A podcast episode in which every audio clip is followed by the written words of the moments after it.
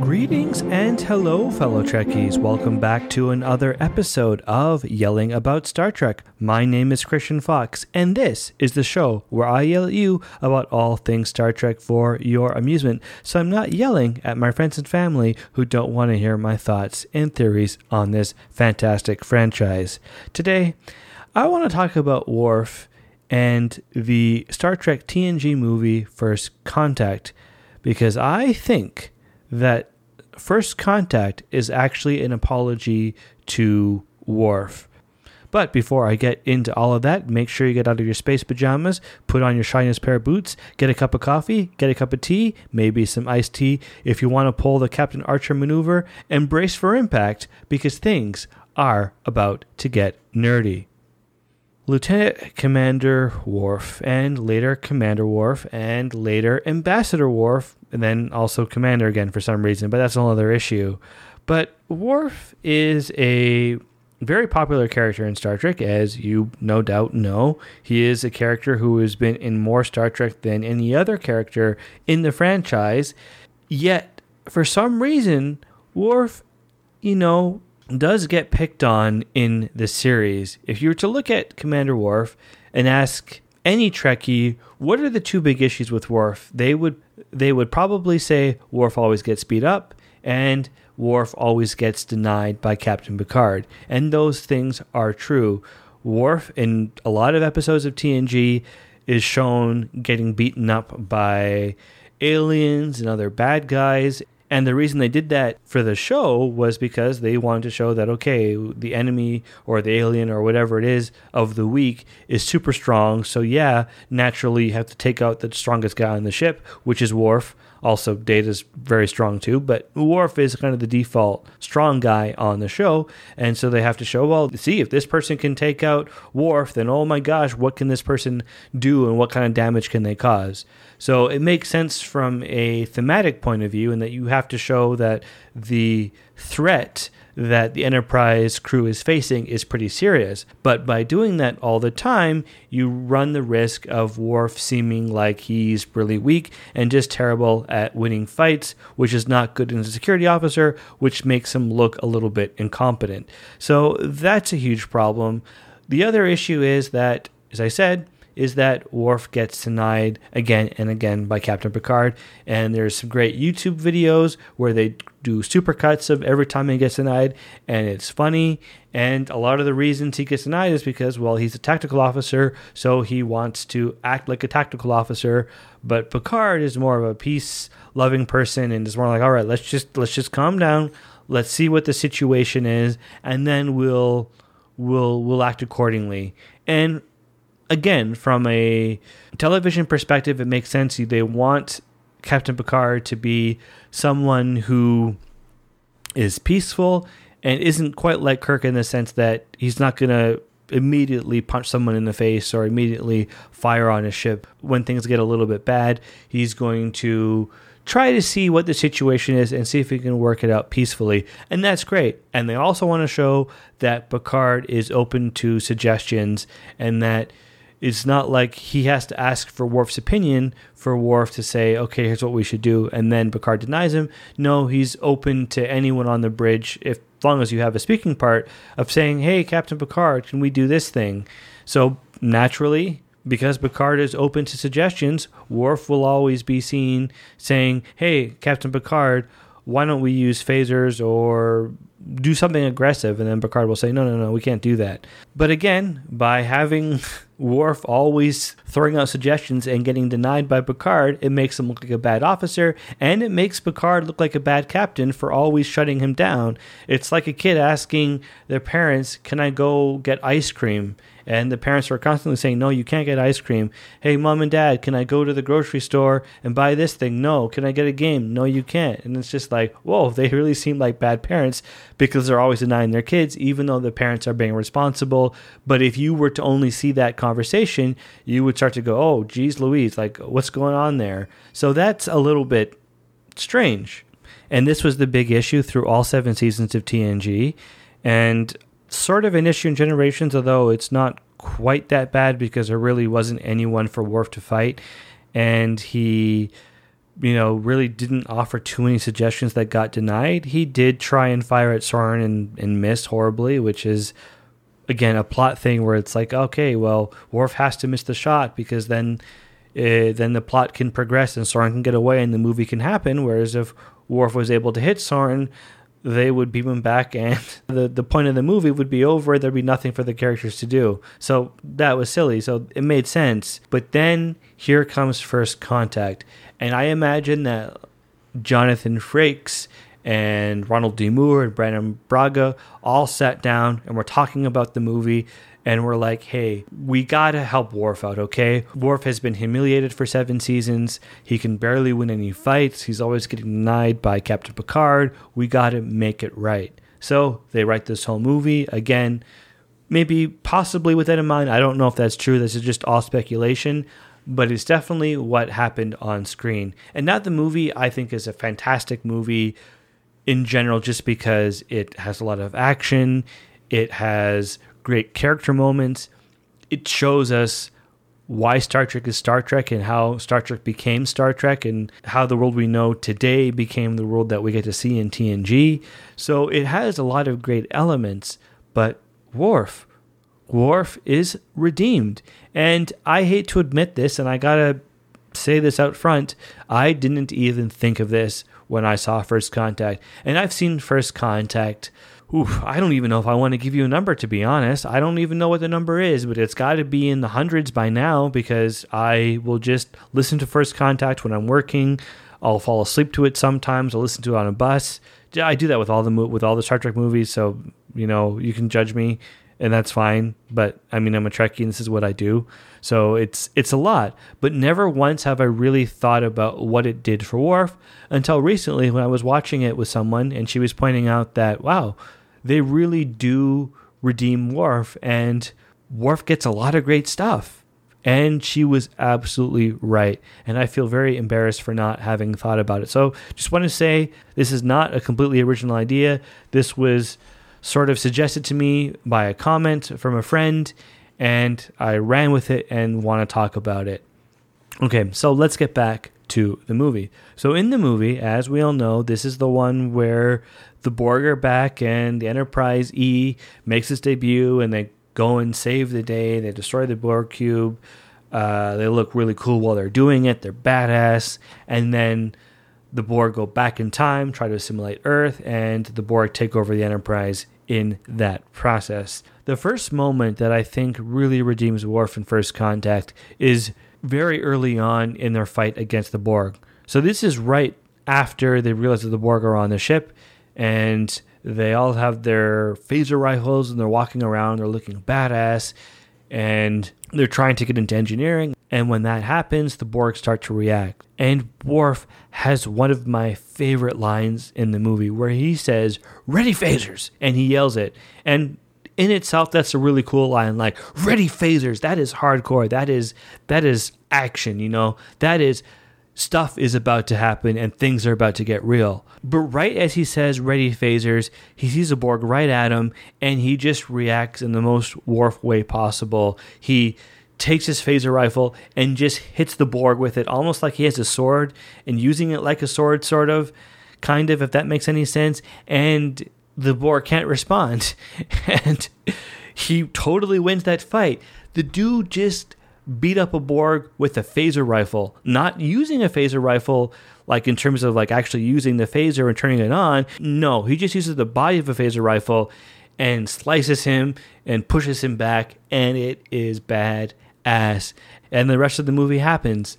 So right off the bat, when we basically first see the Borg, Worf takes a Borg out just by using his phaser rifle. Again, not firing it, but using it like a sword. So that, to me, is really cool. And we get multiple moments in the movie where he's beating up Borg that way. And later in the movie, there's a scene where Worf literally uses a sword. He uses a literal sword to take out a Borg that is about to attack him. And it's a really cool scene where they're on the deflector dish. They're all in their zero gravity spacesuit gear. They're using their magnetic boots, which honestly have a really impressive sound, and I love the sound of them turning their boots on. So it's a great scene overall, but Borg gets very close to him. So what does he do? He reacts by taking out his sword, slicing the arm, and then slicing the Borg's neck. And you can see the blood gushing out, and it is epic. And then you're like, okay, that's it. He won that fight. But then, adding to the stakes of the scene, the Borg's arm cuts a hole into his spacesuit, and you can hear the computer voice saying decompression, and he's like, ah, like he's in pain. And so what does he do? He uses a core from the Borg's arm and wraps it around the hole and fixes it, and he's fine. The decompression has stopped, has all the air he needs, and everything is cool. And that is like another badass Worf moment. But then his big moment in terms of being a total badass is when they are able to release the deflector dish, and he fires it, destroys it, and then says, assimilate this. And that is one of those lines that when you watch it with someone for the first time, they're like, well, that's a cool line. For me, it's like, all right, I've heard it a million times because I've seen the movie a million times, but it's one of those things where like, that's a Worf moment. Like that is definitely one of the top tier Worf quotes. So that's a really impressive thing. Assimilate this. It's a clever one-liner, but it's like the total badass action. Like, yeah, I just did that. Yeah, that was me. So great overall, just really great moments of Worf being a badass and beating a Borg and not losing. He doesn't really actually ever get injured except for when the Borg's hand slices a hole in the suit. But beyond that, no, he wins all the fights, and you know, he's doing a good job, and he's not being thrown around like in every single episode of TNG. And so that's all great for like Worf being beat up. And I should actually point out that they do, again, address that issue in DS9, and there's a great DS9 episode where he beats up a bunch of Jem'Hadar, and that makes up for every fight that he's lost. But First Contact does a really spectacular job of redeeming Worf in that way. But then the other piece of the puzzle that I talked about was Worf getting denied again and again. And Worf generally doesn't make a lot of suggestions in the movie. He basically is just leading his team around and giving them orders, but he's not really making active suggestions. And again, because he's not making these active suggestions, Picard really isn't turning them down because there's nothing to reject. Except for like the third act of the film when Picard says to Worf and the rest of the security team, like, Worf, we're not blowing up the ship. You got to go take on the Borg, fight hand to hand if you can. And I've made my decision, so just carry out my orders because it's your job and I'm your boss. And then Worf says at one point, no, your actions are being impacted by your own experience with the Borg. And Picard says, no, carry out your duties. And then Worf continues. And then Picard is like, you are a coward, which is like the most insulting thing you can say to Worf. You can say he's a bad parent. You might go, oh yeah, you know, I haven't been a great parent. But as soon as you say you are a coward, it is like, no, you've crossed the line that you cannot uncross, that you can't walk away from is what I mean. So you said it, you can't take it back. And Worf has one of the coolest lines, incredibly terrifying when you think about it, but he's like, if you were any other man, I would kill you where you stand. And it was like, whoa. So you're telling me if O'Brien says to Worf, hey, Worf, you're a coward, would Worf just take out his sword again and kill O'Brien? If it was Sisko, would he do it? If it was Troy, would he do it? I don't know. Maybe I'm reading too much into that line, but it always read to me as like, oof, if it wasn't Picard and it was anybody else, he would instantly kill them, which is, again, a horrifying thought. Probably not literally what he means, but still a horrifying thought. But that's not the point. The point is that Worf stood up to Picard and said, hey, no, Picard, you need to listen to me right now, and you are being stupid. And they're just like, nope, you've crossed the line, and I cannot forgive you for this, and we will never, ever be friends again. And of course, they are friends again, because eventually Lily is able to talk sense into Picard, and they have that great moment with the Jean-Luc, blow up the damn ship. No, you know, all of that stuff, which is great. And then eventually he's like, Lily, you're right. You got this. We need to blow up the ship. Absolutely right. Comes back onto the bridge and is like, everybody, we're blowing up the ship. And you've got this great scene where all the characters are giving out their access codes and arming the self-destruct sequence, which is really well done. Great sound effects, great line delivery, just overall fantastic scene.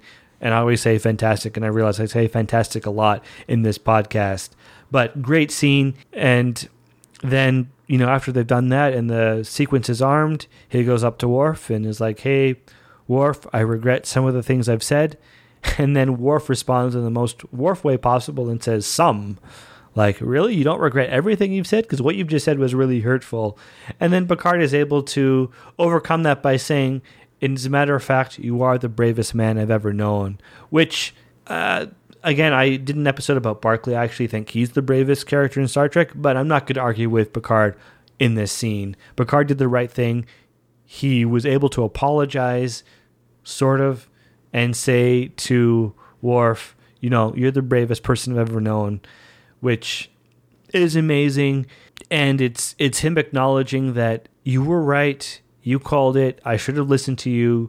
And so it's the one time where Worf's suggestion was actually followed. But the bigger thing is that Worf was able to stand up for himself and say, "Hey, Picard, I've been listening to you for all this time, and you're usually right, but no, you've crossed the line. You need to listen to me." And so I think it's the writer's way of saying, hey, Worf has been denied for so long. Let's have him call up Picard for that, and then let's have Picard apologize and follow Worf's suggestion once and for all, proving to the audience that Worf is a good officer and that Picard is a good leader and good captain because he's willing to listen to Worf. So I think overall, First Contact is a sort of apology to Worf. It's like Star Trek was like, hey, if Star Trek was a person that's like, hey, I've been teasing you all this time, but now I'm finally going to make it up to you. So I think that's a great thing about First Contact, but it isn't often talked about, and it's something that I completely missed and would not have caught that had it not been for my friend saying, hey, you need to think about this. So I think she's absolutely right. And I'm so glad that she pointed it out because now I have a newfound respect for Worf having rewatched First Contact for the millionth time. And with all of that, it is time to move into this week's edition of Wait, What Did You Say? And with this week, because I've spent the last 20 minutes talking about First Contact, it's only fair that I use dialogue from First Contact in this segment. So the scene that I want to use is from the first act of the movie because there's not really a lot of technobabble in the film, I would say, not compared to other movies, but there is some technobabble relating to time travel. And the scene that I'm referring to is right near the beginning after they've destroyed the Borg cube and they find themselves going back in time to Earth 2063.